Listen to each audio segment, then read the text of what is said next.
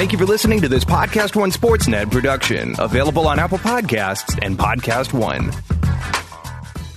It's time to celebrate. The Adam Carolla Show just hit its 10 year anniversary, and Adam is kicking it off in style. Join Adam this week as he welcomes late night talk legends Jimmy Kimmel on The Adam Carolla Show and Jay Leno on CarCast. Congratulations, Adam. Download The Adam Carolla Show and CarCast every week on Podcast One or wherever you get your favorite podcasts.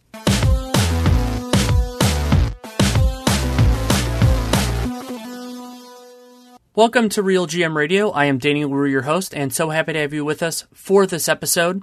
This is a two guest podcast, not together, separate, but two different conversations that I really enjoyed. The first is with Jared Dubin. He wrote a fascinating piece on zone defenses for Fansided, also has some good stuff coming out at 538. And we talk about the zone piece, we talk about where the league is going, the top of the East, what we're watching the rest of the year, all that. And then First time guest of RealGM Radio, Aaron Larsuel, who is the co host and producer of the official Lakers podcast, talking about the Lakers and, I mean, what's happened since the All Star break, the young guys, where this team is going, and, and that's good conversation. This episode is brought to you by betonline.ag. Use that podcast one promo code for a 50% sign up bonus and TrueCar. Great place to sell or trade in your car. The episode in total runs about an hour and a half. It's two different conversations. The one with, with Dubin runs about an hour. I hope you enjoy it. Thank you so much for coming on. Thanks for having me. Appreciate it.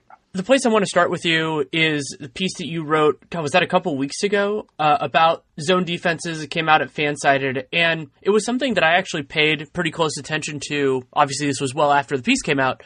In Wednesday night's Brooklyn OKC game early on. I mean, Brooklyn was succeeding on defense in a lot of different ways, but one of the things they did was they were, I guess the best way to put it is they were baiting OKC into some bad shots, and those bad shots weren't going in, though OKC figured a lot of it out by the end of the game.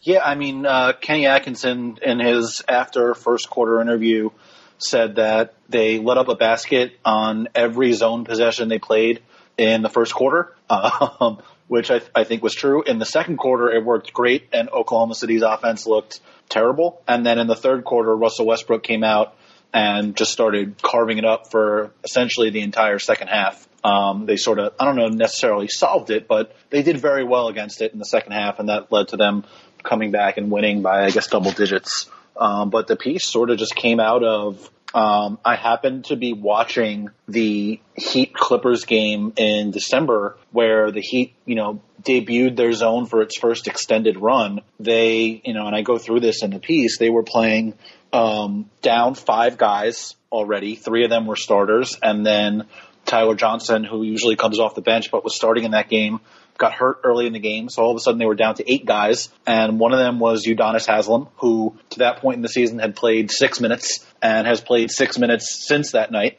Um, and then four of their eight guys, including Haslem, were in foul trouble.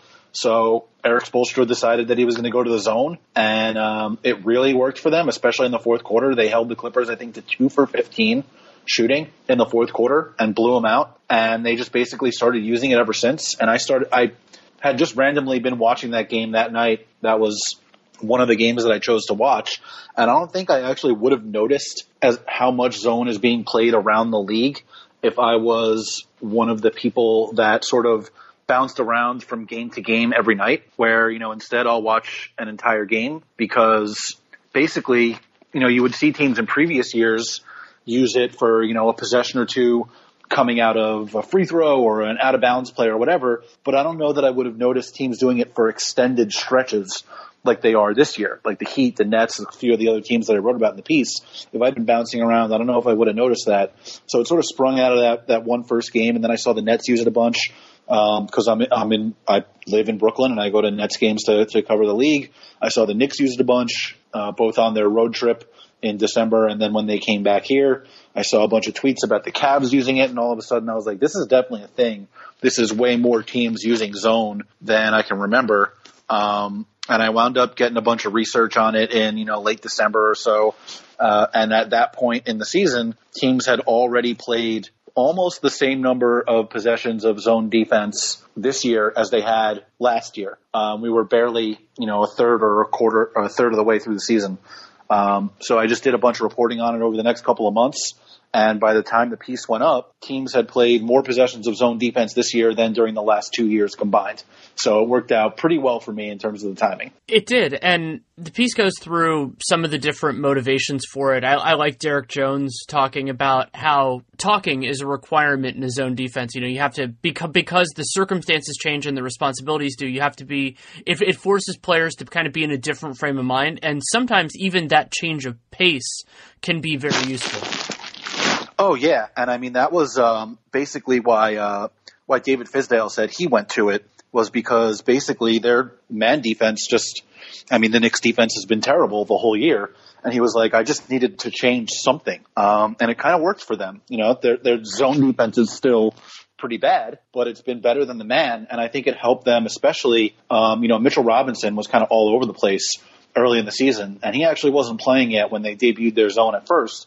But when he came back and they used it a little bit, I think it helped him sort of figure out more of what his help responsibilities are. And he was in the right position more often. And granted, he's still chasing every possible block, but now he's closer to them and he's less out of position um, and doesn't have to go as far, exert as much energy, even though he can cover all that ground anyway. So it's, you know, you mentioned the different motivations. Like the, the Knicks are doing it because their man defense stinks. Same reason with, you know, the Cavs and even the Spurs. But, you know, the, the Heat did it at first to get themselves talking. Uh, but since then, it just kind of works for them. Um, the the Nets are doing it because Kenny Atkinson has always wanted to do it, and he finally found a team that he thinks can execute it. And they do it to to throw offenses off. They do it to leave guys unblocked. They basically use Jarrett Allen in a one man zone a lot of the time, even apart from their, you know, full team zone. Um, and then the Raptors, who have been the best zone team this year. I mean, Nick Nurse will do it for tactical reasons. And, um, I think, I just think it's really fascinating because one of the things that you've heard about the NBA for so long is teams don't play zone. Teams hate playing zone. Coaches hate playing zone. You can get shot out of your zone so easily. Um, and it's, it's sort of viewed as like a, I don't know if it's the right word, but like a less manly defense than man to man. Like you always hear zone is for cowards and that kind of stuff.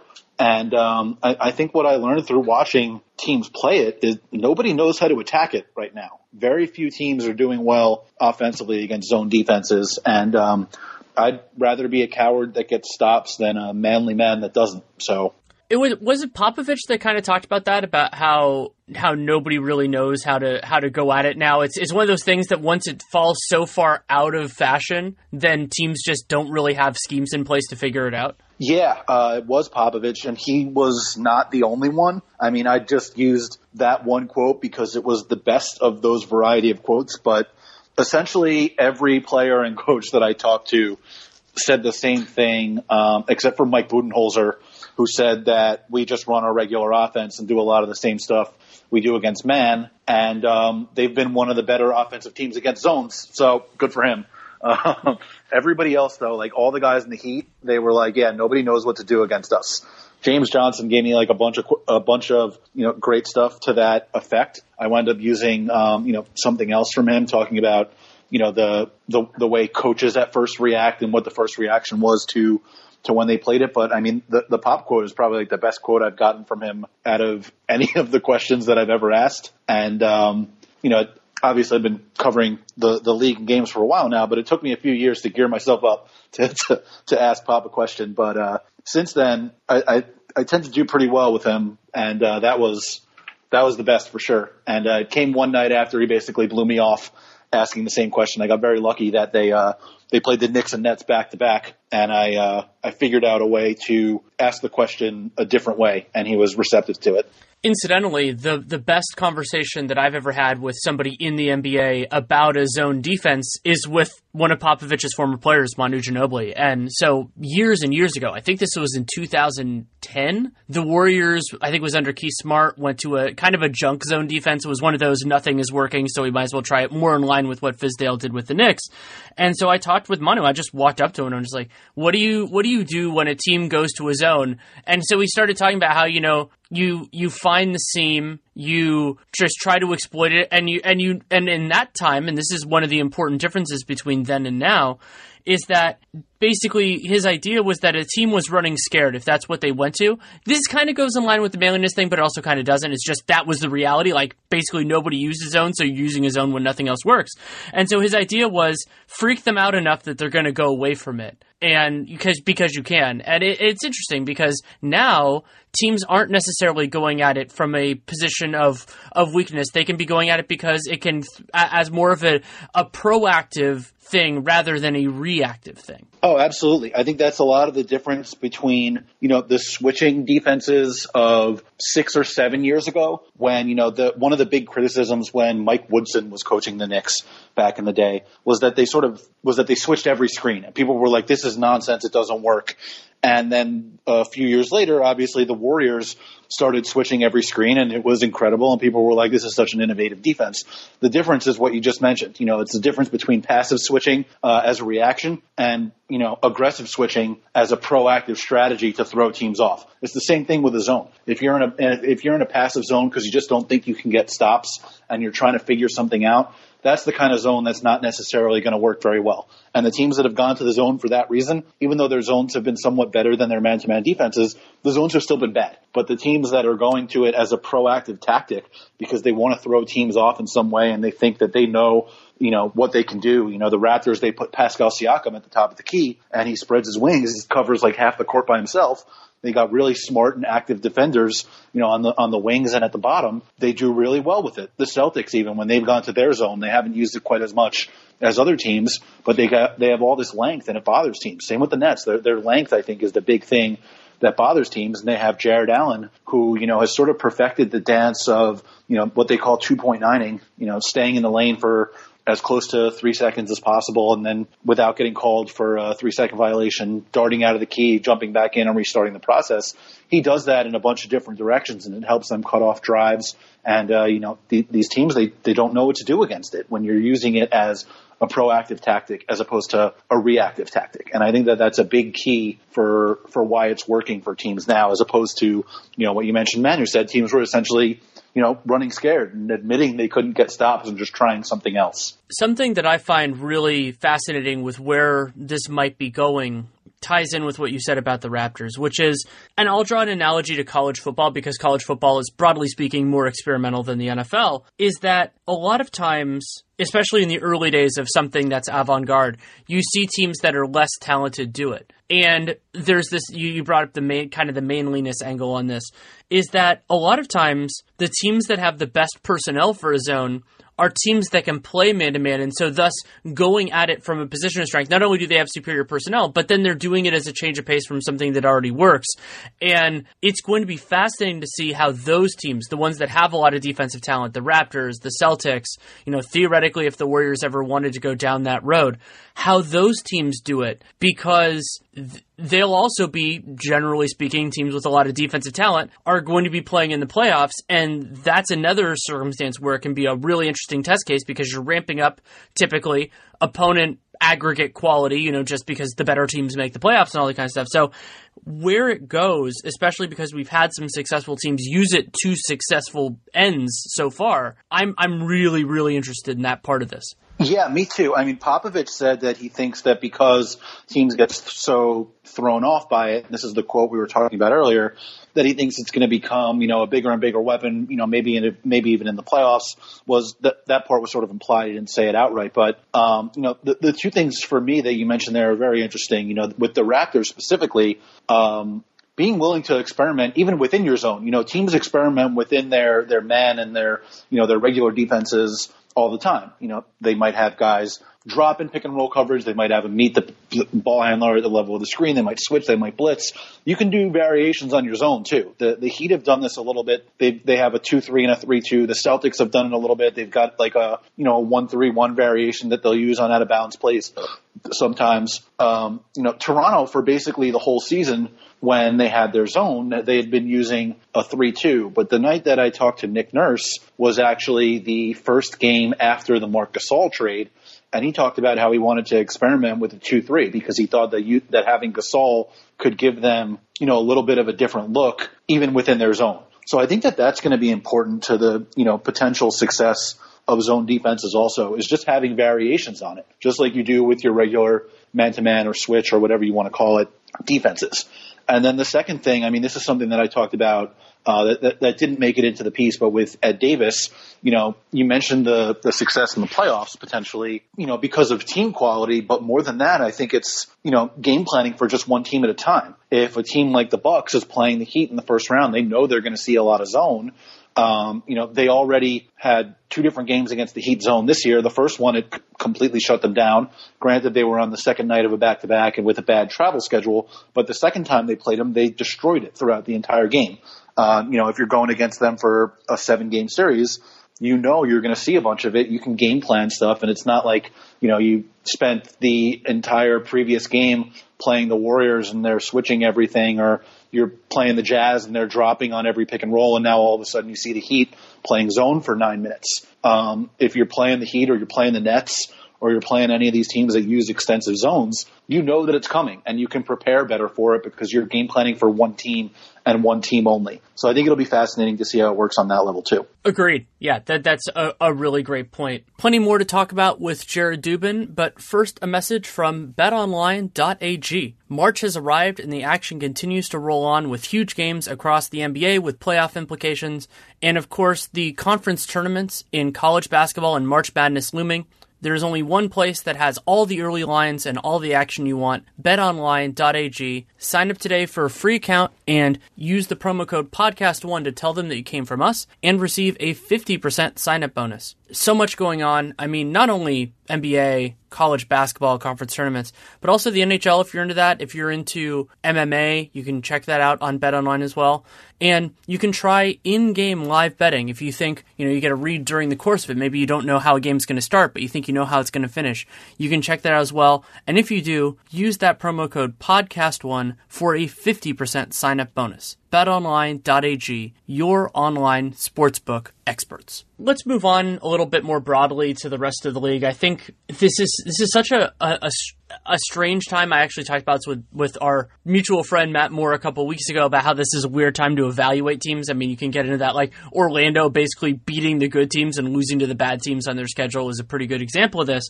But we we are a month out from the playoffs, and I was just kind of a, a, more a general sense of where you see the like the top end of the league going. Like I, I still think the Warriors are a cut above everybody else as a playoff team, even though it must be said as many times as we have to say it that Milwaukee has been the best team in the league this season. Yeah, I think as recently as like a week and a half ago, I thought everybody was way too low on the Bucks. Um, their defense has scuffled a little bit over the past few weeks, which is interesting because their offense was the the unit that was scuffling like right before the All Star break.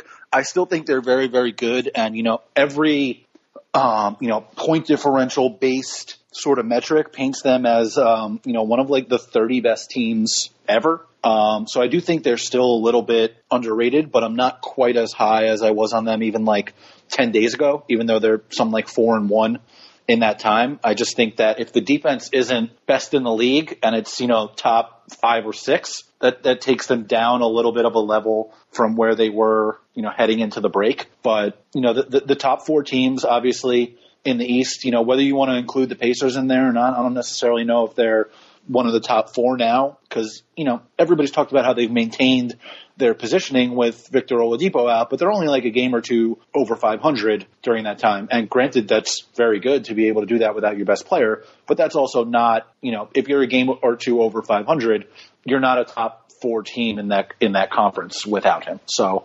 I mean, the, the top four, I wouldn't be surprised necessarily if any of them came out of the East. I do think that the Bucks and the Raptors are sort of a, a level better than the, the Celtics and Sixers, but the Celtics and Sixers might have even higher ceilings. So who knows? In the West, I mean, I'm definitely with you. The Warriors are sort of a cut above everybody else. And I mean, for me, it's, it's largely going to be based on matchups. I have, you know, a friend who argues with me all the time that it's definitely Houston against them in the Western Conference Finals. But, you know, first of all, Houston might play them in the second round. We don't know if they're going to be the two, three, or four. Um, you know, and if Oklahoma City sees like San Antonio, I like their chances a lot better than if they see Utah even though I do like them against Utah too. Um, it's it's all going to depend on who plays who and where and when. Um, but I don't I don't see anybody necessarily as a clear second best threat to the Warriors. I think there are a few teams that could give them a series, but none of them stand out to me as necessarily being definitively better than the others in terms of that, you know, Denver, Oklahoma City, Houston, maybe Portland group. On a similar line to what you talked about in the West, my feel as of right now on the bottom of the East is that, like, I, I mean, granted, Detroit's gotten their butts kicked in their last two games, but like they had been playing really well over the last, you know, let's say six weeks. But them and Brooklyn, to me, it's not so much that who they play is going to affect who I pick in that series, but I think it could affect how comfortable I am with how many games it's going to go. You know, like I, I don't have yet a firm. One of the weird things is just I don't have a firm feel for these top of the East teams, partially because they've all had a lot of turnover, and partially just because they can be inconsistent. You know, so so you get into all that kind of stuff. But like I don't I don't foresee a circumstance other than maybe the Pacers, but I sincerely doubt that where I'm picking against those top four in the first round. But as you said, picking who's going to make it out is an entirely different thing. Yeah, absolutely. And I mean, I think with, you know, with Brooklyn and Detroit, I think it'll affect more what happens in the second round than in the first. Like, I don't think I would necessarily pick them to beat Boston or Toronto or Philly or whichever of the teams, you know, th- those guys plays. But if you have, um, you know, a very tough, excuse me, a very tough series against Brooklyn in round one, as opposed to, let's say, you know, somebody beats Detroit 4-1 or, or, or even the other way around, I think that's going to affect you. I think we saw it, you know, last year where, where teams, you just get a little bit more beat up, um, in, in certain series than you do in others. And th- those teams are respectable. I don't know necessarily that they're, you know, of the quality as the top of the East teams. So to me, it's more about being able to get through those unscathed than it is about necessarily being in danger of losing.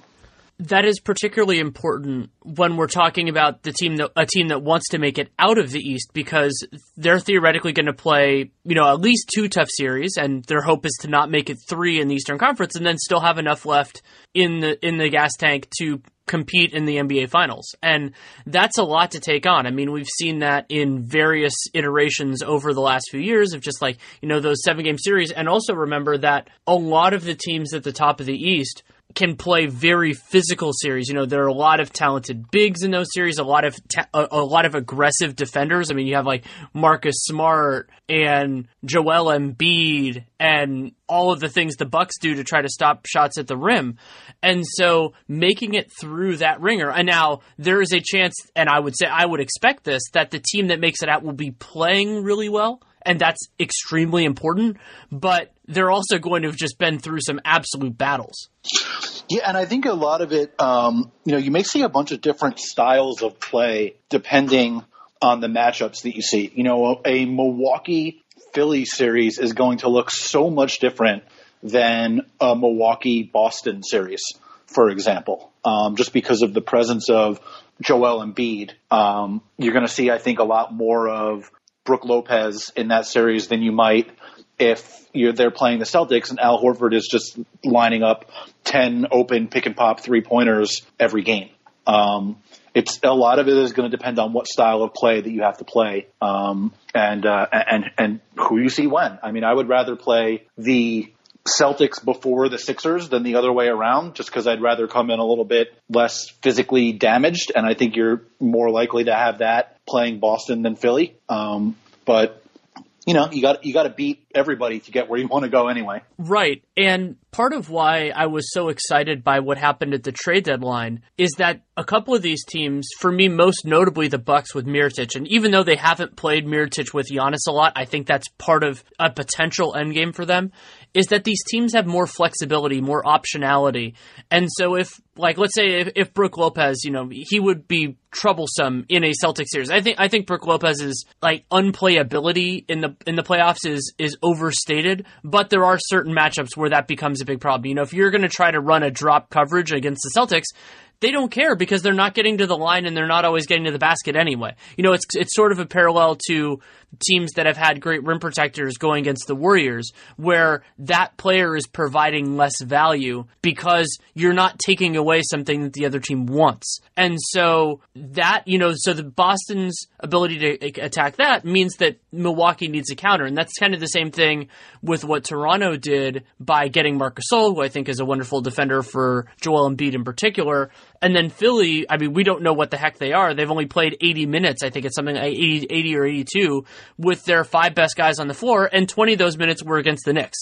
Yeah, and I don't count anything against the Knicks as like being real. Um, but I mean, you, you mentioned the, the drop coverage and things like that. I mean, we see that with the Warriors, especially against the Jazz. Rudy Gobert is not necessarily as impactful against Golden State as he is against 28 other teams. We see it with the Sixers against the Celtics. Um, you know, it's the same sort of thing where Al Horford sort of gives Joel Embiid kind of fits offensively, and t- they had to switch Embiid off of Horford last year and have him guard Marcus Morris in the playoffs. That was a real thing. Um, you don't want to have to do that.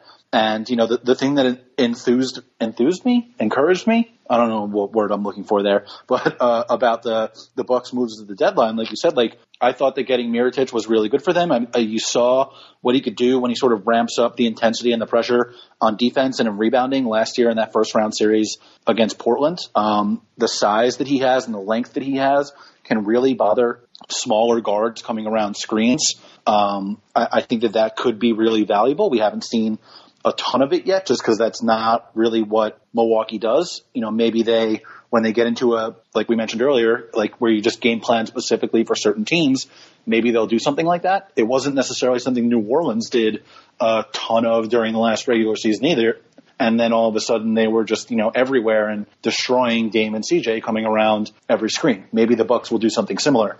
The thing I have not been encouraged by is that you know, they have Mirotic and they have Lopez and they have Giannis as sort of their three core front court guys. But instead of having, this is a big thing for me, like I think that the emergence of DJ Wilson was so important for them during the earlier part of the season. He gives them a much different look defensively than any of their other big guys does. He covers so much space all over the floor. He can protect the rim. He can guard in space. I think I just think he's a really valuable player within the context of that team, and he's basically the one guy now who is completely out of their rotation.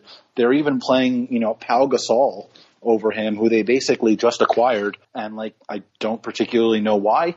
And um, they're they're doing things like playing Mirotic and Ilyasova together sometimes, which I don't necessarily like. Um, I just would rather see Wilson getting the Ilyasova and Lop- uh, not Lopez Gasol minutes, and um, I'm not worried about it. I still think the Bucks are really good, but I do think that some of that, you know, you can read into their defensive drop off with them not playing one of their better front court defenders and instead playing two guys who don't provide much of anything defensively and certainly don't provide the different kind of look that Wilson gave them it also speaks to something that has made me a little bit queasy about the Bucks as a playoff team this whole year, which is that Mike Budenholzer does not have a great history as a playoff coach. And there it's easy to point to in that series against the Wizards that he was some he wasn't always willing to like go with his best guys. Now the Cleveland series they had a bunch of guys that were hurt and all that kind of stuff. That's a little bit different.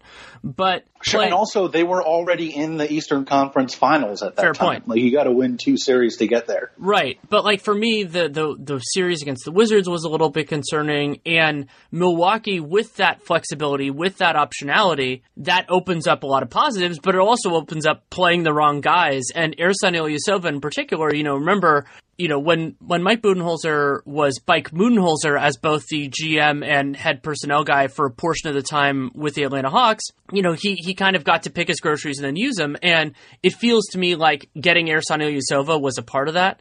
And you know that he you know he doesn't have control. I don't know exactly how much of the picture how, how, much horst listens to him and all that kind of stuff. But you know they the biggest expenditure they had in the offseason was Ersan Ilyasova and he is an inferior player to me in most facets than Nikola Mirotic. Now, an inferior player doesn't mean, you know, don't play Ilyasov at all, but as you said, if the choice is between DJ Wilson and what he brings, now there are some games when DJ Wilson's not going to be ready, he's not going to be good, and you could go that. But if you basically treat it as Ilyasova is definitely a part of the rotation and some of these other guys might not be, I think that could be a challenge for them. Yeah, I agree. I mean, I don't necessarily see the rationale for playing Ilyasova if you have Mirotic, who's better at I don't know. I guess I would say everything. Um, Other than taking charges, which I'm not sure yeah. counts as a thing. Sure. Um, you know, he is elite at taking charges. There was a Twitter thread a few weeks ago that basically showed like he's as good at taking charges as Steph is at shooting threes, which obviously you would rather be that good at shooting threes than taking charges, but he apparently is that that good at it. Um, I just it doesn't make all that much sense to me, specifically playing to get playing them together, uh, him and Mirotic doesn't make all that sense to me, all that much sense to me. But you know, there, there's still time, obviously, to to figure things out. There's still time, obviously, for teams to experiment with stuff. This was sort of a piece that I wrote about a few weeks ago, where you know I said one of the things that the Bucks should experiment with. You know, this is a lineup that has seen two minutes all season is Bledsoe, Brogdon, Middleton, Giannis, and Wilson. Um, I think that specifically if they make the finals and play the Warriors, that's going to be a lineup that they need because you got to play against the death lineup. And Lopez, as much as I think he's been very good this season, is not going to be able to play against the death lineup. I don't think. And I think uh, you know we saw Mirotic last season struggle against it, and if he struggles against it, Ilyasova can't play against it, and Pau Gasol definitely can't play against it. So, you know, this is another reason I don't. I, this is not to say that DJ Wilson is the key to the Bucks or they're going to lose because they don't play G, DJ Wilson.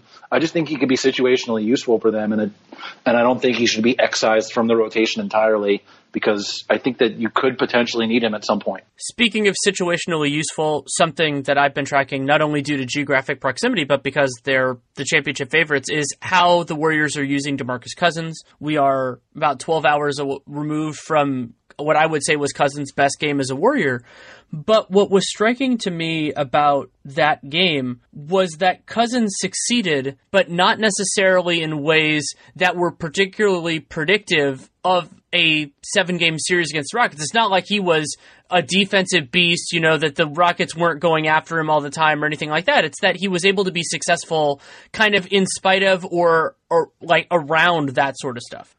Yeah, I mean, I kind of early on when he first came back, maybe three or four games in, I did. Um, I focused on him for for last night in basketball about how they were integrating him into the offense, and at that time he was still playing not that very, not very many minutes, so teams were not keying up on him with their offense against his defense quite as much as they had been over the past few weeks. Obviously, that's been, I think, the big concern.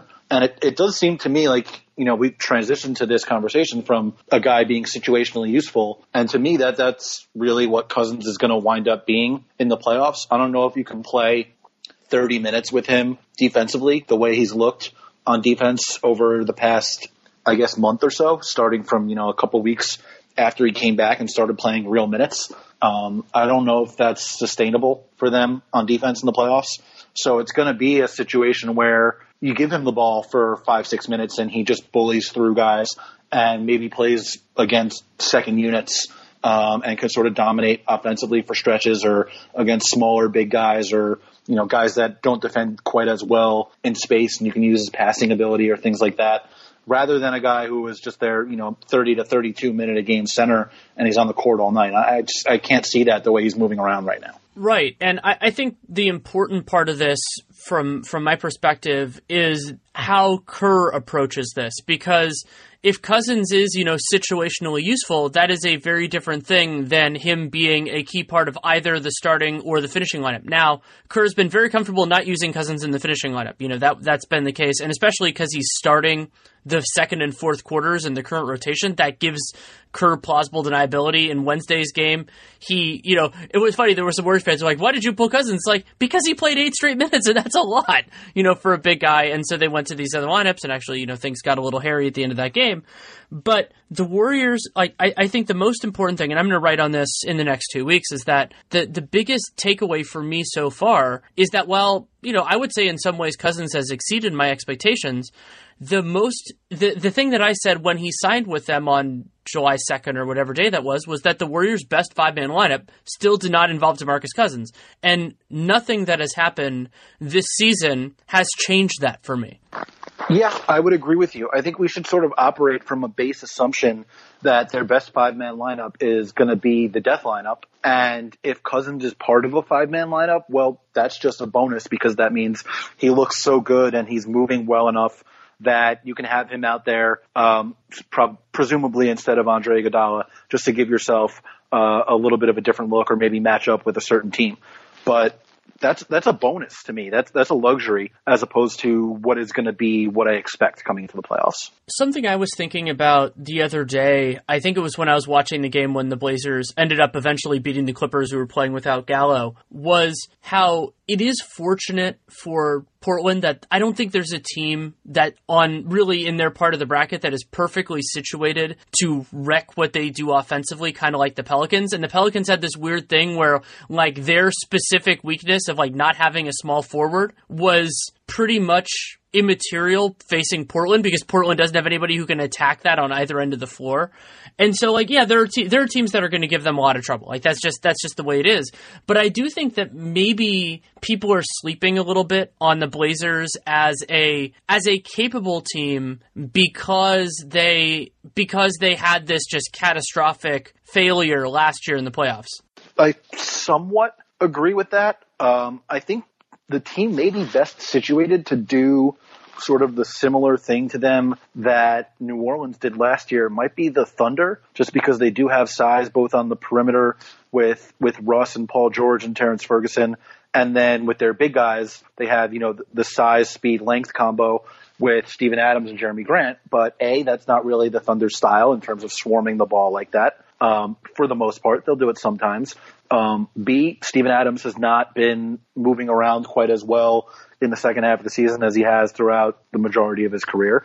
C, Russell Westbrook doesn't necessarily play, you know, his, he doesn't play Jrue Holiday style defense for 48 minutes on really any night. Uh, you know, he can ramp it up on occasion, and certainly I think he's been better this year than at any time in recent memory. But he still, you know, gets lackadaisical when he falls asleep, and he, you know, doesn't exert his full effort a lot of the time. So I don't see the team that can just do to Portland what New Orleans did last year necessarily, um, and that's good. And certainly, I think we would think of them differently if that series had been four two or even four one than the the sweep and the you know total destruction that it was. And I'd also think we think of them much differently if they played like Utah in the first round as opposed to New Orleans. Um, the matchups mean everything when you get into that kind of a thing.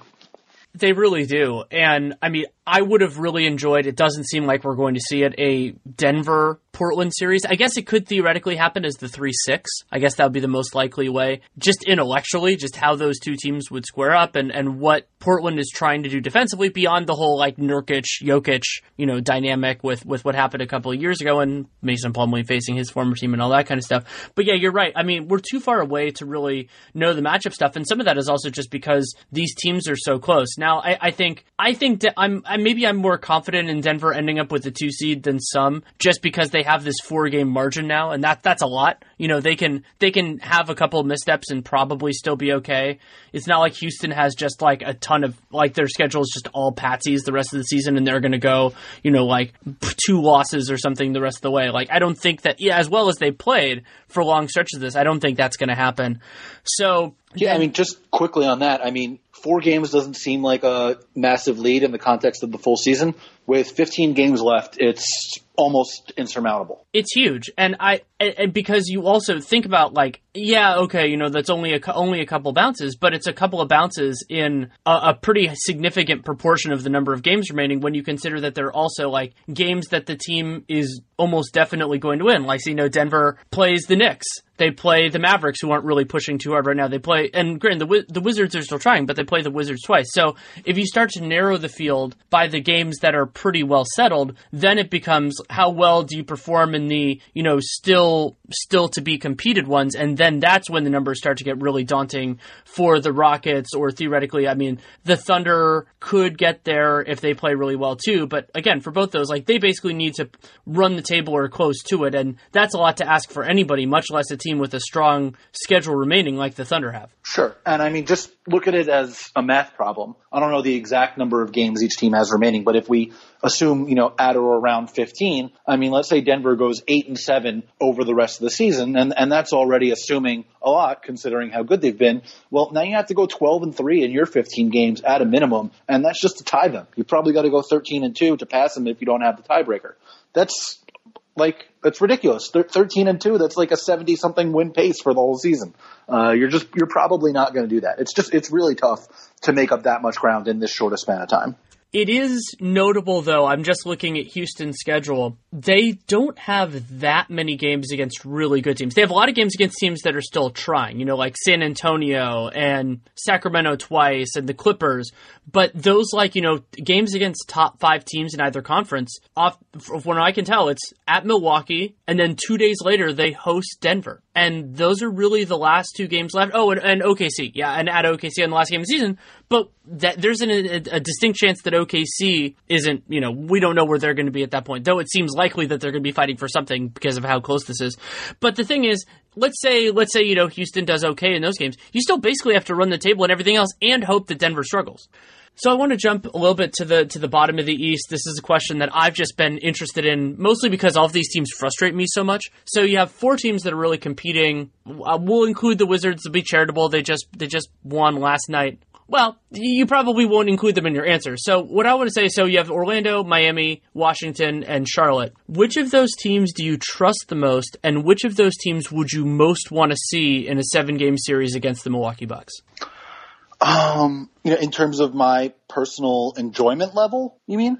For the second question, yes. Okay. Um, I think my answer is probably the same for both. Um, it's probably Miami for both, but I don't really, I wouldn't even say that I trust them necessarily. Um, it's more like I trust Spo the most out of the four coaches. They've got a two game lead over the nine seed. I, I think that they're probably the least likely to mess up on any given night, even though that's not necessarily a, a huge trait for them. Um, and then just I, I would like to see M- Milwaukee get tested against the, the the length and the zone that Miami plays. Um, I don't think it would be necessarily all that competitive of a series, but tactically, I think it would show us, you know, a lot of what the Bucks are thinking about offensively. I would enjoy a Charlotte series as well because just just to see how they handle a point guard like him, because presumably Milwaukee's going to have to do that at another point in the playoffs too. But the problem with the the Hornets is that I just don't think they have the horses. You know, I, I don't. That series would be one of those like kind of interesting five game series or four game series. Series, you know, like one of those type of things where Miami, that's a real stress test.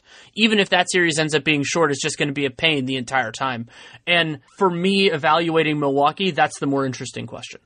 Yeah, I would agree. I mean, uh, certainly it's interesting, and I would love to see Kemba, you know, go off for 40 or something in a playoff game and try to steal one by himself against the Bucks. But and and you know, you did mention like how do you deal with these smaller jitterbug scoring type point guards, which you're going to see if you play Boston, you're going to see if you play Toronto. Um, so it's it's fascinating from that perspective. I just don't think that the rest of Charlotte's team really provides much of a challenge or a test or you know tells us much of anything about the Bucks. And um, I'd rather see them try to figure out a team rather than figure out like how can we withstand the Kemba onslaught while you know beating them in some other way. One thing that amuses me, Miami is the only team in the NBA that actually gets a negative adjustment on 538's Carmelo model for adjusting. I'm guessing that that's a combination of rotation and a couple other things. And that that's pretty amazing, but that's also a testament to A, how good of a coach Spo is, but also just how deep this team is.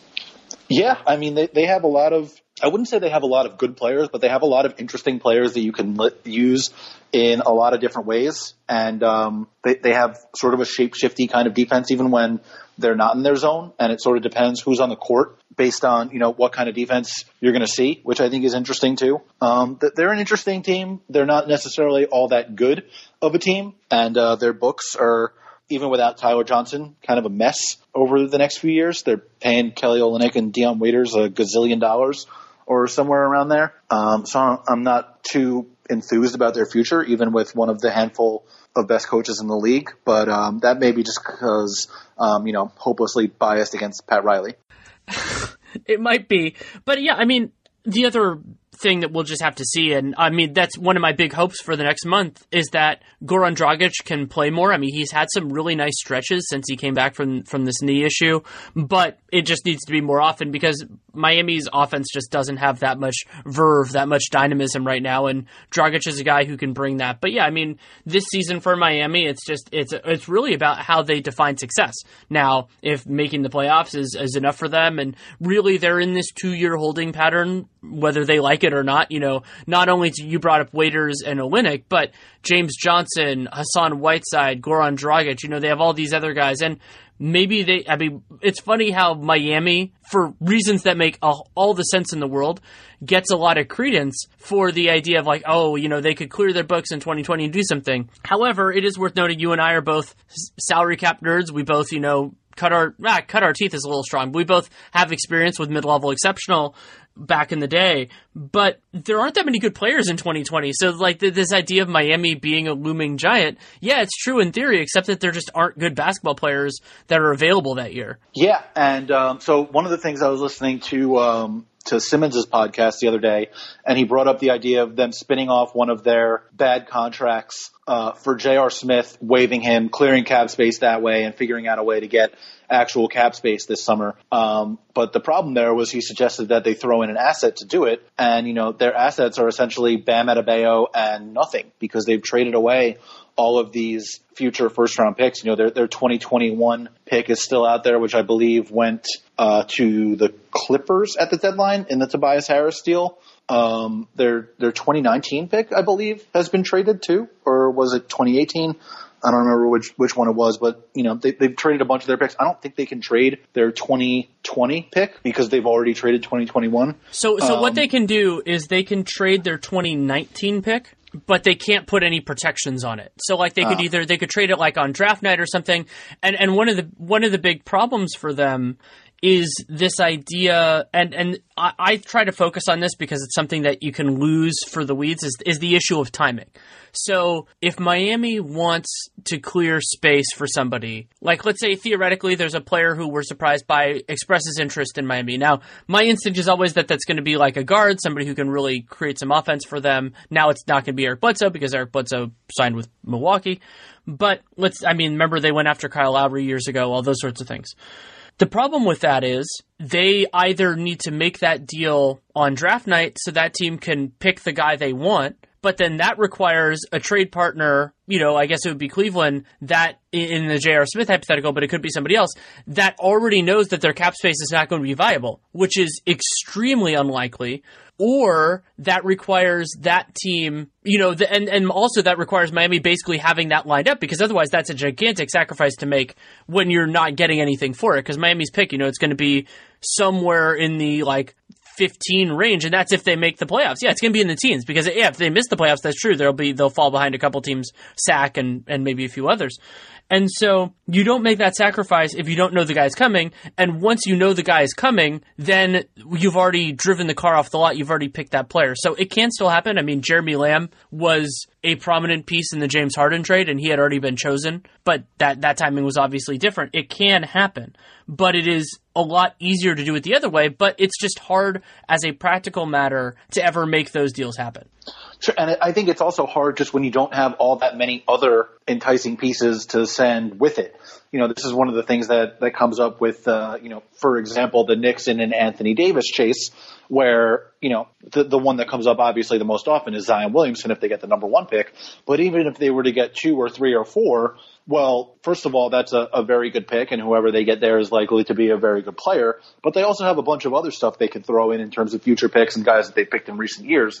Miami doesn't have a lot of that. It's going to have to be this pick and a contract, and that's just not a lot to throw in. It's just not that enticing um, when you're talking about making that kind of a move.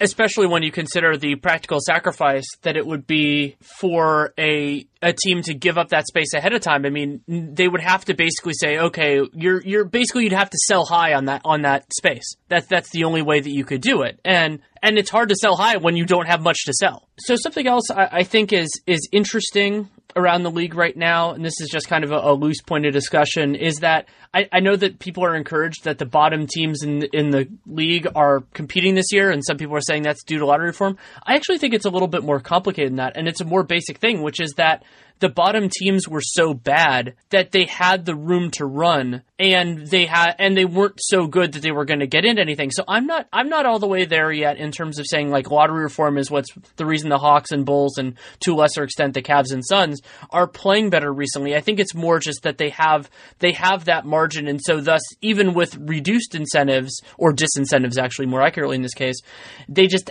it, it, it's not really costing them anything. Yeah, I would say that the Hawks are playing better because they have Trae Young and Kevin Huerter and John Collins. And I would say even if the, the Suns and the Cavs are playing better, like have you seen these teams' records? The Suns are 16 and 53. They're terrible. The Cavs are 17 and 51. They're really bad. The Bulls are 19 and 50. The Knicks are 13 and 55. Like maybe these teams are playing better. They still stink. They're horrible. They're not that much better than any of the teams that were at the bottom of the league last year.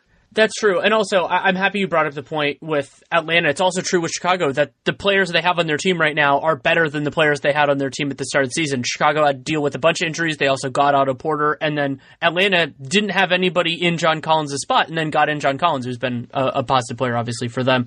And, and, and also, Young is playing way like, better. You know, yeah, like he was terrible at the beginning of the year, and now he looks really good, or certainly for stretches of games or full stretch or full games, he looks really good. He's still had a couple of games where he, he's looked quite bad, but that'll happen when you're like that small and a rookie. Like that kind of stuff happens. It, it, it, really does. And I think the last the last thing I want to ask you, I've been doing this a lot on podcasts this year, is just you know we're we're a month away from the end of the season, but I want to f- focus more on the next couple weeks. What are you going to be looking for? Like, what teams are you going to be paying most attention to? as we kind of not the final stretch, but you know the stretch before the final stretch. Yeah, I mean, at this point of the year, I tend to cut out of my watching rotation the teams that are, you know, fully out of it and not really going to have any bearing on the, the, playoffs or even the playoff race. So, you know, the, the, teams we were just talking about, New York, Cleveland, Chicago, Phoenix, like, I don't imagine I'm going to be watching any of their games the rest of the way. And certainly other people are, you know, there, there's, there is stuff to watch there that's interesting, you know, I'm going to miss out on a lot of, you know, what DeAndre Ayton looks like or what Mitchell Robinson looks like or what Collin Sexton's development looks like or things like that. But I would just, you know, rather focus on the stuff that's going to matter for the rest of the year because, you know, a lot of my job is going to involve covering the teams that play in, in April and May and June. So for me, it's, I'm going to be watching the, the teams at the top of the league play a lot against each other to get a feel for what those matchups are going to look like, what teams want to accomplish, what their rotations are going to be, what they do well, what they don't do well. I mean, obviously you learn a lot of that over the course of the first, you know, 65, 68 games or so. But I think it gives you an idea over this next, you know, few week stretch what the coaches of those teams think their strengths and weaknesses are and what they want to accomplish and what how they want to play. And that I think will inform a lot of what we're going to see them do when they actually get into the playoffs. Along those lines, I'm going to be looking at how, especially the top teams in the East, experiment over this time. You know, like you, you, we talked about, you know, DJ Wilson being a part of that. There are a couple other uh, stories. I mean, the Warriors with Cousins is a big one, and what they really do. And and so, are they are they going to try some of this stuff because it's a lot easier to do it without the stakes of the playoffs. You know, teams generally don't, you know, other than necessity being the mother of invention, you don't see a lot of that kind of stuff. Like that's, and that I consider that something fundamentally different. And, and the other thing, I don't think I'm necessarily going to be doing this, though I do watch everybody all the way through the close, through the closing tape, is how these teams that are out of it but not the worst teams in the league approach the remainder of the season. And this gets into some really complicated incentives for, for front offices, for coaching staffs, and, and for players.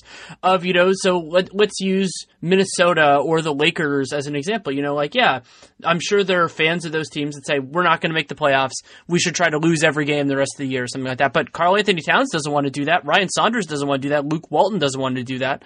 And, and there is a lot of, a lot of wiggle room there. And you also get a little bit of that disparity because even if it's misguided, teams like the Wizards still have a shot of making the playoffs. And so this has come up a couple of times in the past that one of the other benefits that the West has over the East is that teams have a clearer picture of when they're out earlier. And so they don't push as much. And so like we could see, you know, New Orleans. I mean, they've already, you know, I don't, I don't, I think it's due to a genuine injury with Jrue Holiday. It's a little bit different than with AD that he's missing some time right now. But, you know, maybe. Wait a minute. Anthony Davis isn't genuinely hurt?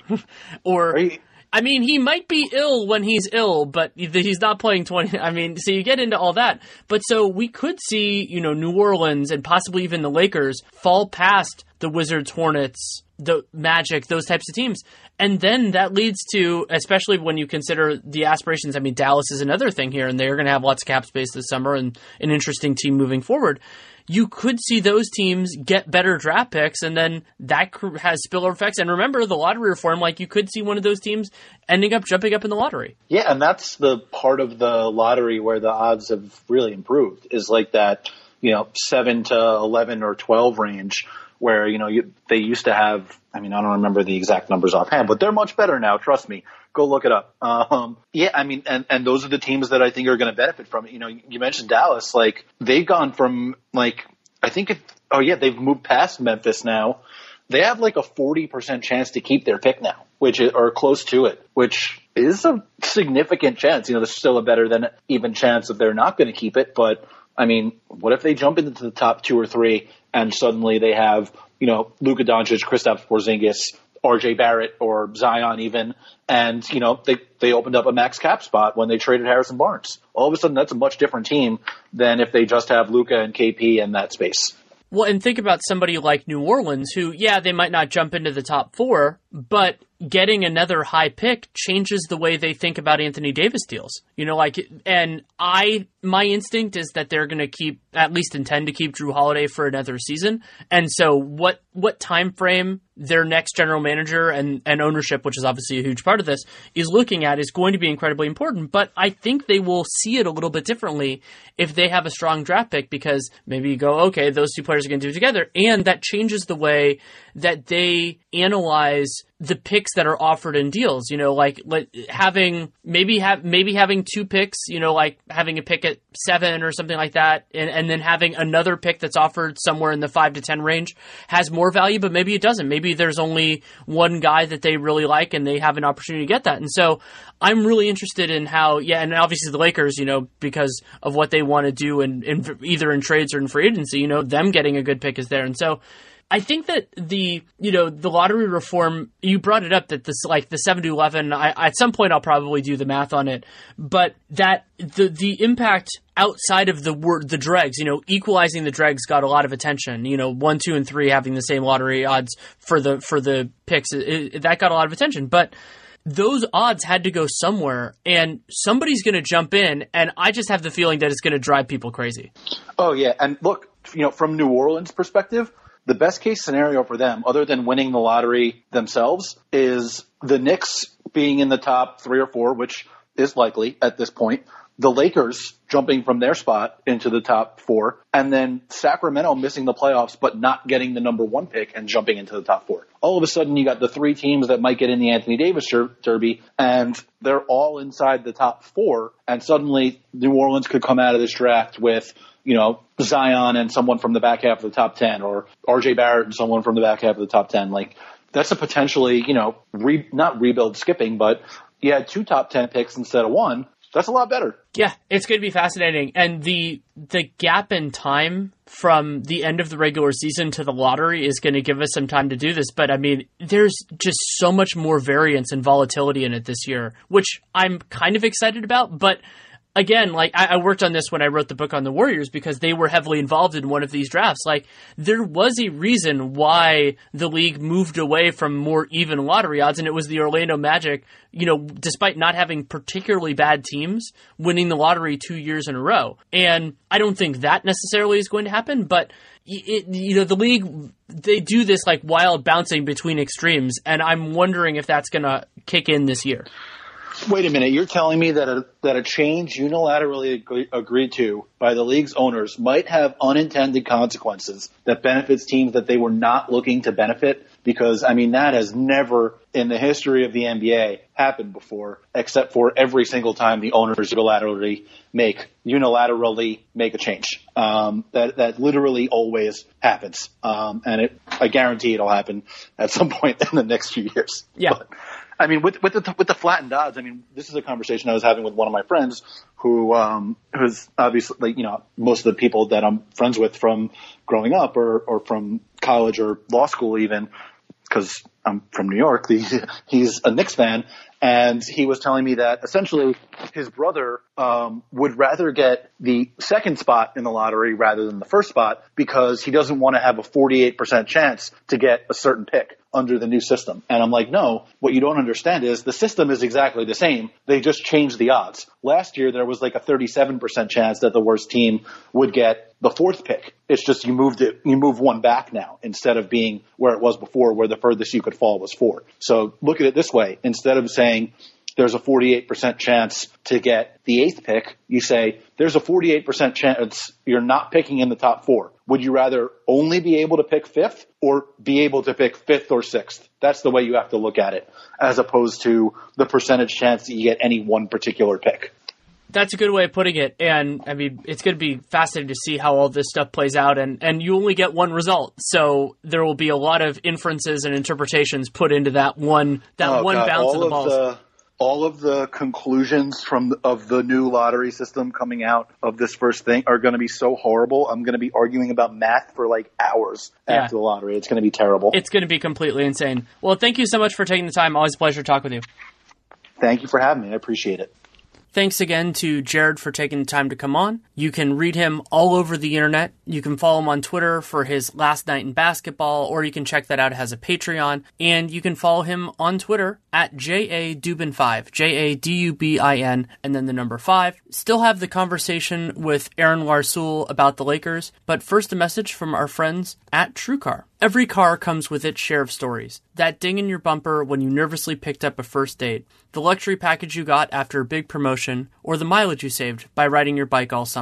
While you cannot put a price tag on your stories, now with TrueCar, you can at least find out what your car is worth when it's time to sell or trade it in. Just go to TrueCar, simply enter your license plate number, and watch how your car's details pop up. Then answer a few questions. Navigation and moonroof? Watch as they bump up your value high mileage, you already knew it was going to cost you, but now you know how much it dings your wallet so you can plan ahead.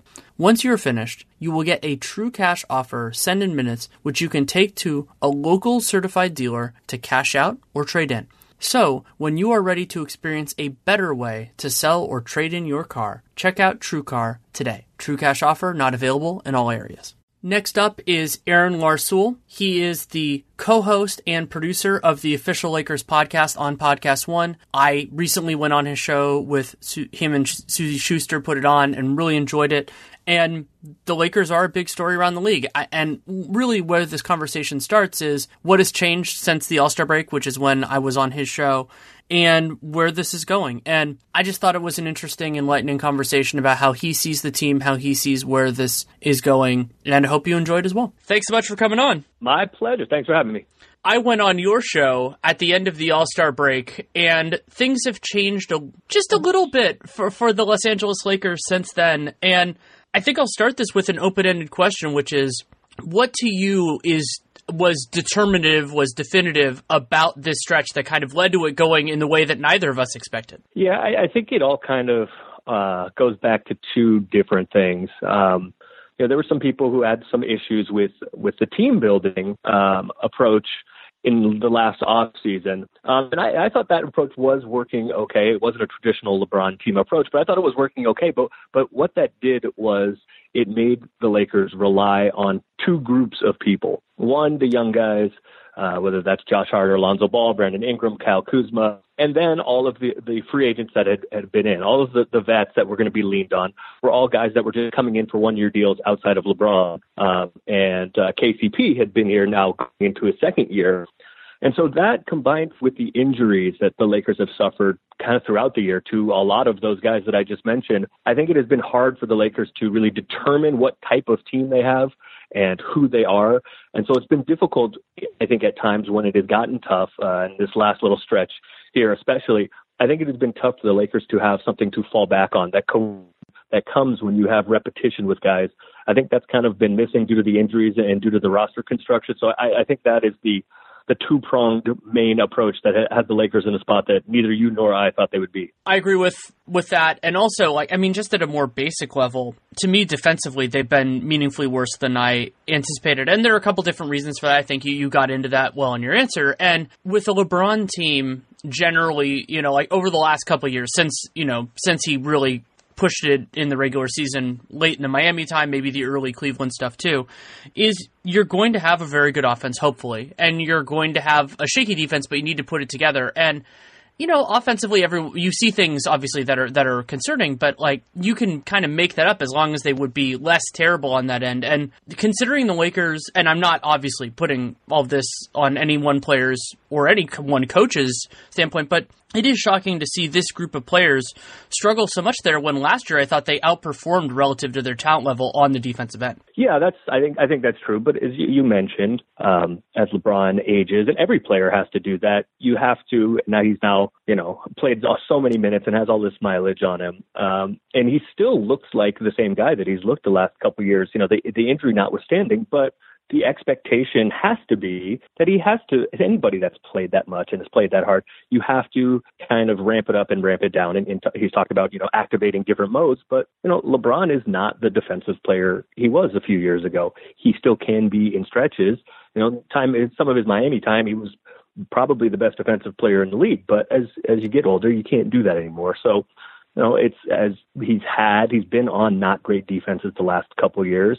Uh, this team started out as better than I expected on defense. I think largely due to uh, JaVale was really good at the beginning of the year, and then he got sick with the shot blocking and such. So I think uh, they've had some trouble, and they are a little worse than than I thought defensively. You know, part of that comes with the territory, I think, and then I think it also goes back to my first answer, which is I think the place where the lack of cohesion and the lack of time together for all of the guys, I think that's probably most found on defense because, you know, trust and the communication and all of that that Coach Walton talks about all the time, you know, that, those things, if it's not five guys who know what the other four guys are going to be doing at all times, I think you're going to see that most on the defense. So I, I agree with you that that has been the problem of late. One other thing we talked about, which I thought was a worthwhile conversation then, and, and it was more me talking, and I'm interested in your answer here. We were talking about like kind of how you define success or failure for the season, and what I ended up talking about a lot was evaluating the players that they have, and it's not prudent to throw all of that in the how do they fit with LeBron James camp because a a lot of the young guys are you know they're still a ways away. And and you you not not a ways away from being useful but a ways away from their best play because that's just the way the NBA works. If you're in your early 20s usually prime is like 26 28 something in that range. And so, what I wanted to, to kind of get your temperature on was how you're feeling about these young guys. You know, like there obviously there's also the the Ingram deep vein thrombosis thing, which is concerning. But like with Ingram, with Lonzo, Kuzma, Josh Hart, those type of guys, how you're feeling about where they are at this point in their careers, whether it's with or without LeBron James being one of the spokes in the wheel, let's say. Yeah, I think well we'll start with uh, with Brandon, I, and I think he relates most to uh, to LeBron. Um, it was kind of a struggle at the beginning of the year. Didn't seem like they were fitting together, and I think that's because Brandon was the guy whose role changed most with LeBron coming, and also to be fair with Rondo coming, because Brandon did a lot of his best best work last year as a primary ball handler when Lonzo was out playing point guard. Um, so to see his kind of stock rise and to see him improve uh, as he was right before his injury. He was playing really well. He was you averaging like 23, 22, 23 points, six, seven rebounds, and a few assists over his last 10, 15 games. So I think that was the most encouraging thing to see. Uh, you know, hopefully this this injury thing and the and the blood clot is not a not a thing that's going to be lingering because uh, he was starting to come on. Kuz, um, you know, I think Kuz, I think his ceiling is probably a an all star. I think he could be an all star a time or two. Um, but I think it's reliant on the shooting. And he's not shooting the three as well as he did last year. Last year he was he was a pretty good three point shooter, a very pleasant surprise. This year the volume is there, but the the efficiency hasn't been there. But I, I think Kuz will probably become an all star at some point. Uh, he takes it very seriously. He works really hard. Uh, Lonzo, it's been somewhat of a lost season now. Uh, you know, with a with a major injury now for the second year in a row. So uh, but I think shutting him down is probably the, the right call um, so that he can have a full off season to get better. Last year, he didn't have an off season at all, basically dealing with a knee injury. So, you know, I think that's been kind of hard to judge on Lonzo, but I, I also don't think it's a coincidence. We talked about the team defensively. The team has been demonstrably worse defensively since Lonzo Ball went out, and I don't think that's a coincidence. And kind of the same thing with Josh. Josh has been Josh Hart been dealing with the tendonitis uh, in his knee, and he hasn't been able to really push off and jump. So his shooting numbers since then have declined because he, I don't think that he has full trust in the knee. You don't know when it's going to hurt. So I think there's kind of less has been learned about Josh and Lonzo.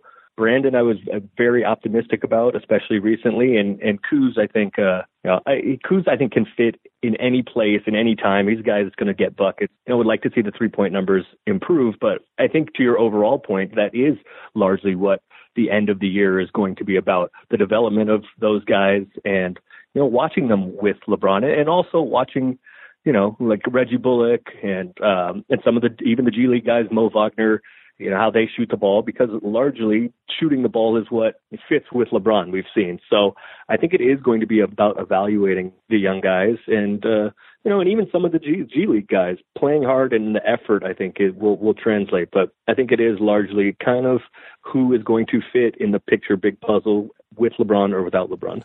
And the Lakers have so much uncertainty in terms of because they they can shake up the roster a bunch of different ways. You know, guys that run one year deals, and then also they could do a bunch of things, players in concert with another with each other in trades and all that kind of stuff. That the guys do have a lot to play for. One thing that's concerning with me with Kuzma and LeBron together is that, you know, it looks like the most reasonable outcomes are with those two guys. If they're playing together, they're playing the two forward spots.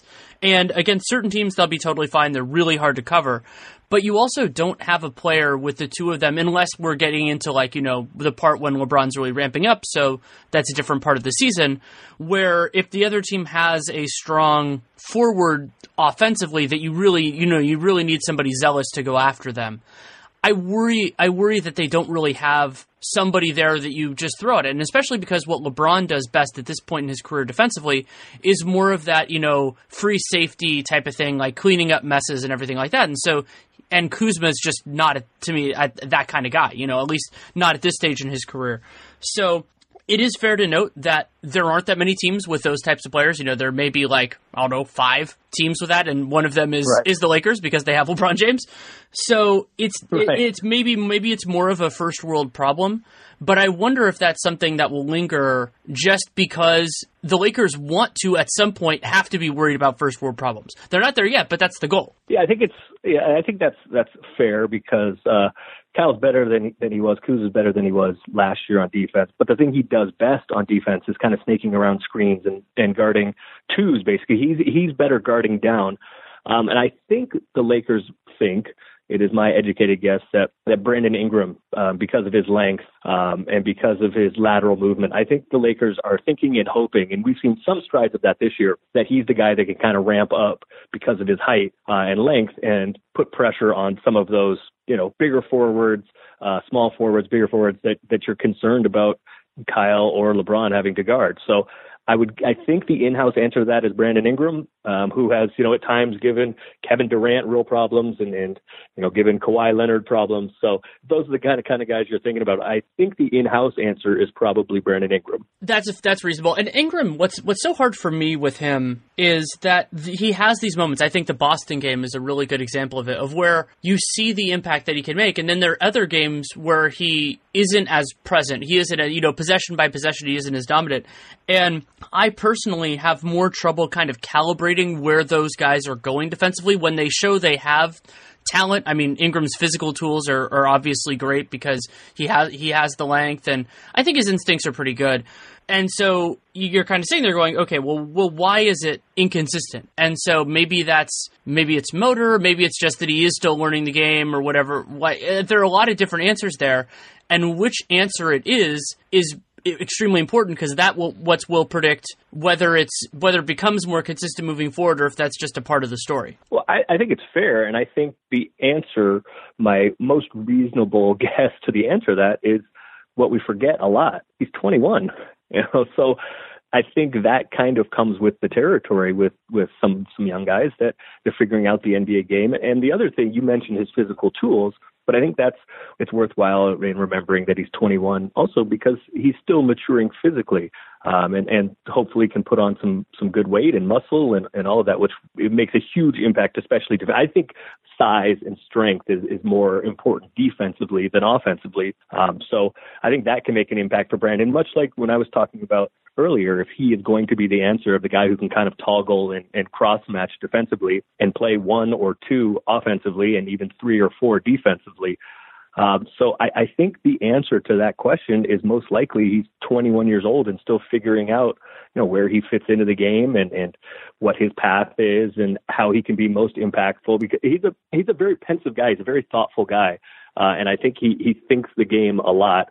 I think that can occasionally uh, be a problem. I would like him to just kind of act on instinct a little bit more sometimes, but it also is helpful in him trying to determine where and how he best fits and in what lineups and in what combinations um, and how to use that that length and athleticism and all that we are talking about. So I I think we're going to see a different Brandon Ingram going forward as he ages and uh I think that's probably the answer to the the why don't I see this same thing all the time? Why where why isn't there the consistency all the time? I, I think it's just he's 21. At times the choices that people sometimes frame it at for for players, especially defensively, of like, oh, do you want to get bigger? Do you want to get faster? I think at certain points those are false because, especially with certain players, like you can work on both at the same time, and it's not necessarily a sacrifice. Sure. But there are not only in terms of the physical elements, you know, like what part of your body do you want to work on and how much. There are also just like different parts of the skill set that are important. And I, I think for Ingram, something that matters is what kind of what kind of system do you want to do? Like, because if, if you want him in a switching system, his mentality, his execution, his footwork, and I think footwork might actually be the most important thing here, is very different than if you just say, "Hey, this is your guy." Try to figure out, you know, navigate screens. Maybe you maybe you do some switching depending on what actions that guy's involved in, but knowing what your team wants is going to be extremely important in terms of figuring out where he goes on that end of the floor. Yeah, I think that's exactly right. And, and that also goes back to the continuity I was talking about because the, the Lakers, the thought at the beginning of the year was the Lakers were going to be a switch heavy team, going to play small ball, try to switch everything. There's going to be some LeBron at five, some Kuz at, at five. Um, and it wasn't particularly effective. Uh, so then the Lakers kind of switched up the scheme into some drop coverages, kind of gave that up recently. But I think Brandon is a guy who, as I said before, he's he's a pretty smart guy. He's, his basketball IQ is high, and I, I think that's right. Though settling on a system is going to be very important uh, for all the guys, but Brandon, I think, probably more than others. Then again, you get back into the question of continuity and injuries and all of that. So I think that you know is my first answer. It's been tough for the Lakers to really settle on who they are defensively and offensively, but especially defensively because they've had guys in and out of the lineup all the time. Um, but I like Brandon probably most guarding threes, um, sometimes even fours if he bulks up a little bit. Um, but I, I, he's a one or two offensively, and he's got to be. I think he's a three, probably a three-four defensively, and he can switch. I, I don't want him, you know, guarding centers primarily. I don't want him switching depending on what position he's listed at. Uh, nominally, I don't necessarily want him switching on fives that much, but yeah, I, I think he's fine one through four switching. So it kind of depends on are you, what are you going to do? Are you going to play drop coverages? Are you going to blitz? Are you going to mix it up? Are you going to switch one through five? Are you just switching like size guys? So I, I think settling on that system and hopefully having the health to be able to settle on a system is going to be big for Brandon. The other major factor that will determine that for who for Ingram and everybody else is just who else is on the team, and I think that's the the, right. the big big question here. And so I will let you be as general or specific as you choose to be, but but and and the hard thing with this is it always it always depends on supply. Like, I mean, that's obviously sure. you know you could you could it's the easy answer is the best player who's willing to say yes. But what kind of what needs what types of players do you think make the most sense? And if you want to get more specific than that, you have free license to. But you know, like if you're sitting there going, okay, obviously this team under uh, did not get to expectations. There are a bunch of different reasons why we talked about some of them at the beginning. But to get to where they want to go, what kind of archetypes, what sort of fits do you think they need? Well, I, I think the Lakers have been pretty open, at least recently, um, about what they see as the need, to, at least to have more options. And I think it's shooting. Um, does that come from a superstar? Sure. Hopefully, if you can get a superstar in free agency or via trade, um, great. But I think kind of more depth, more depth of shooting. I think, especially around LeBron James, more depth of shooting. We've seen it the Reggie Bullock trade, the Mike Muscala trade. Uh, those were done because the Lakers identified a need for more shooting. Um, So I think reliable shooting and depth of reliable shooting, if, if that guy is also a really good defensive player or if he is also, you know, a, a superstar who can score you 25 points a game, that's great. That's probably ideal. But uh, yeah, it's, I think shooting, the need for just kind of more depth of shooting, uh, is, is going to be what really takes the Lakers closer to where they want to go. You know, as I said before, Kyle Kuzma was shot the ball really well last year. His rookie year hasn't shot it that well this year. Josh, that his knee has been bothering him. He hasn't shot the ball very well. Excuse me. Um, so yeah, I, I think just kind of finding depth of shooting is, uh, and, and that could come internally too. You know, Reggie Bullock can stay around. Mo Wagner can develop as a shooter. Um, so, but I, I think that's what the Lakers' number one need is going to be is, is going to be uh, finding some guys that can, can can stretch the floor more. And and you, I mean, you can also tell the the Lakers have been a poor free throw shooting team for a few years now, and they're the worst in the league, at least last when I checked. So I think that just adding shooting to the roster is going to impact so many things. Obviously, offensively, providing space um, and allowing LeBron to do more of his work getting to the basket and, and finding open guys in, in the corners and all of that. And also, it gets you some free hidden points at the line that you know the Lakers haven't gotten this year because they're shooting in the low 60s. So I think, uh, or excuse the high, man, the shooting into 60s. I haven't checked recently to see uh, exactly where the free throw shooting for the team is, but um, yeah, I think shooting is going to be the uh, the the main thing that that this team needs. Shooting is a, a good general category for yeah, them. Sixty nine percent. 69% on the year. Well, and uh, kind of an ancillary thing with that is the Lakers are fifth from the bottom in the league in free throw attempt rate this year. So that's, you know, free throws as a proportion of shots. And I think some of that is because when you have guys that aren't good at free throw shooting, they don't necessarily push in the same in the same mechanism. And also having more spacing creates lanes. You can get to you get more momentum, all that kind of stuff. I think that all fits together. I would say the other big factor, if we're talking, I, I mentioned before the idea of first world problems. And so for me, if I'm thinking about where the Lakers want to get to, the other thing they need is I, a the a player who can be the best defensive player on this team, ideally the best defensive player on a very good team, who fits in with whatever philosophy they end up choosing. So you could go with a you know one of those big centers. You know, Rudy Gobert won Defensive Player of the Year last year. You can go with that sort of model. You can go with somebody at a very different position. Like there are lots of different ways to do it, but I think they need some uh, somebody who can go at the top of it, uh, the top of the line, top of the pyramid, and then everything else will flow down from that. But you need that player because I mean they've had problems this year in transition defense. They've had problems this year in help defense, and so getting that player if if they want to get to the rarefied I, I, agree with you that shooting is important but however they see the concept of this team i think that's another really important distinction to make.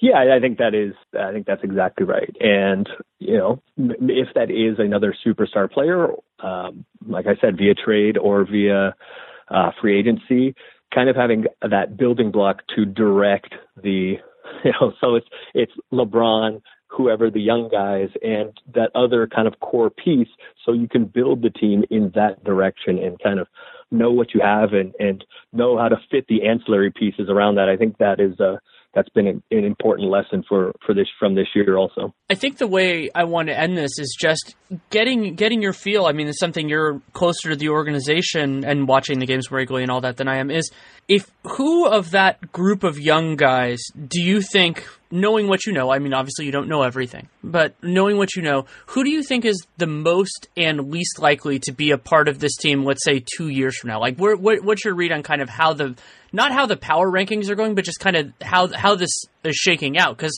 they're going to have to make decisions just like every team does. Yeah, I would say, and this is kind of my educated guess, um, but I will. Uh, I'm going to answer this question strategically, but my my educated guess is that the guy at the top of the list is Kyle Kuzma. Um, I think he is most likely to be around, and this isn't to say that all of them won't, all of the young guys won't be around uh, two years from now. But if you're making me pick, you know, if you're making me do a ranking, I would say the guy that I am very, very confident will be around in two years is Kyle Kuzma. I just for for myriad reasons. He also, I think he's just like he can he can fit in any type of scheme offensively. He can kind of mesh in in various ways. Um, and, and I know the organization is really high on him, and he's becoming a lot more vocal, which Coach Walton has been talking about, and becoming more of a leader. You know, there's been kind of the viral clips about him, you know, encouraging LeBron to play defense and going back and forth with him a little bit. And so that vocal leadership has been kind of a new thing. Kuz has always talked about, but as far as being a, a leader on the team, that's kind of a developing thing that has been uh, sorely needed and, and wanted by everybody. So I would say Kyle Kuzma is the, the guy that will definitely be here in two years. Although I I have a suspicion that all four of them may be. They very well could. Anything else you feel like we should we should definitely discuss?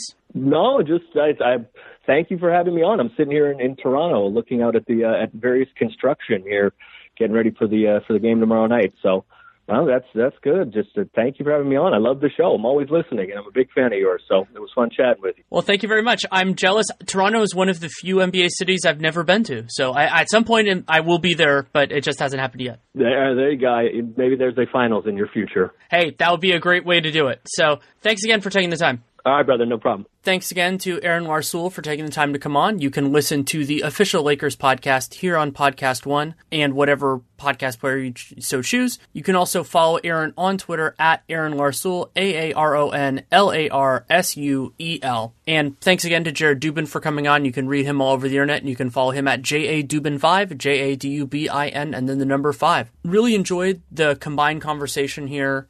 Got a good sense of kind of where a couple of big stories are. And that's really going to be what RealGM Radio is, you know, moving forward for the next little while. Next week, my assumption right now is that it will be draft related, though that depends on Sam Vecenie's availability. He is obviously a very, very busy man this time of year. So if I can get him, that's what it'll be. If not, then I, I don't exactly know. Might might wait a week or might end up just doing a different college basketball slash draft guest. We'll, we'll figure that out when it comes to it. And then, as I talked about with Jared, you know, these next couple weeks, we're kind of learning different things about where teams are, very focused on the playoffs, but also, you know, this is going to be the last month to see where guys like Trae Young are. And I don't think Trae Young's going to play in Summer League.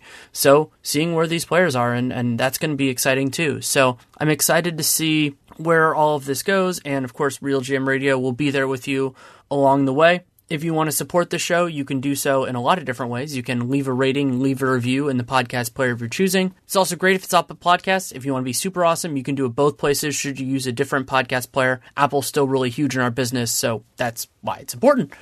Also, you can word of mouth, extremely important, and subscribing, downloading every episode. That is a way to get in the habit and the show comes out at, at weird times. That's just the way it works due to my availability due to guest availability. And of course the most important thing with this show and any others that have them is checking out our advertisers. betonline.ag use that podcast one promo code and TrueCar great place to sell or trade in your car. Dunked on will be back in full swing. Nate is getting back from his trip. I just recently got back from new orleans as well and so we'll be back on our normal schedule starting on sunday with the 15 and 60 so if you want more of my day to day stuff, you can check that out. Our podcast this week were on topics that people are really interested in, worst contracts in the league, and then going back through the last few drafts and picking our hits, misses, and lessons learned. So I thought that those were both good exercises. Of course, you can find those through Dunked On written work primarily at The Athletic, have a bunch of different stuff coming out in the near term, and already starting to work on some of my bigger projects, which will be over the next, you know, few months, but have more immediate stuff. I wrote on the Bledsoe extension. I have a piece on DeMarcus Cousins that's coming out soon, and, and a lot of other things in the works, so that's exciting. If you have any feedback on the show, good, bad, or indifferent, Danny Leroux, NBA at gmail.com is the way to do it. Twitter is too ephemeral. And if you take the time to write it, I will take the time to read it. That is my promise. I don't always respond. I don't always respond right away. Sometimes you, there are people that could tell you, like, it can be months later. But I read everything. It pops into a specific place in my inbox. I read it immediately. But I want to give a thoughtful response if I'm going to give one. So I sometimes that takes some time because I need to, you know, be in the place where I have some time to really think about it and, and, to, and to really write it. So, but I do read it. And if that's, you like a guest or you like a subject or something like that, or you don't like a guest or you don't like a subject, I keep it all in house, obviously. So you can do that as well.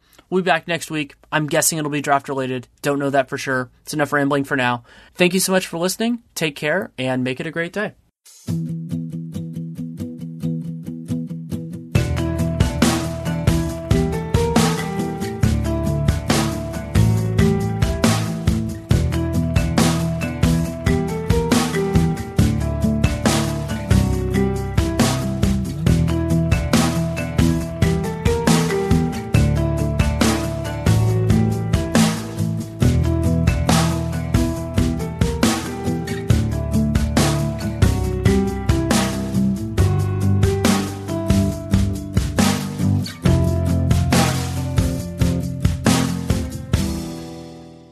If you're struggling with alcohol or drugs, Recovery Centers of America can help. The holidays are over, the new year is here, and the time to act is now. Expert private care at Recovery Centers of America will get you on the road to recovery today. So call 1 888 Recovery now. At our fully accredited world class treatment center in Monroeville, Pennsylvania, you will be treated with compassion, dignity, and respect by our dedicated team of professionals. You will also benefit from specialized programs, 24 hour medical care, and the comfort of our outstanding facilities. Let us help you. We will answer your call 24 7 and can get you into treatment as soon as today. If outpatient care is right for you, you can receive a same day assessment and attend therapy in person or virtually. And because we accept most private insurance plans, you get premium care without the premium price. Don't wait. Start your new year. Start your new life today. Call 1 888 Recovery now. That's 1 888 Recovery.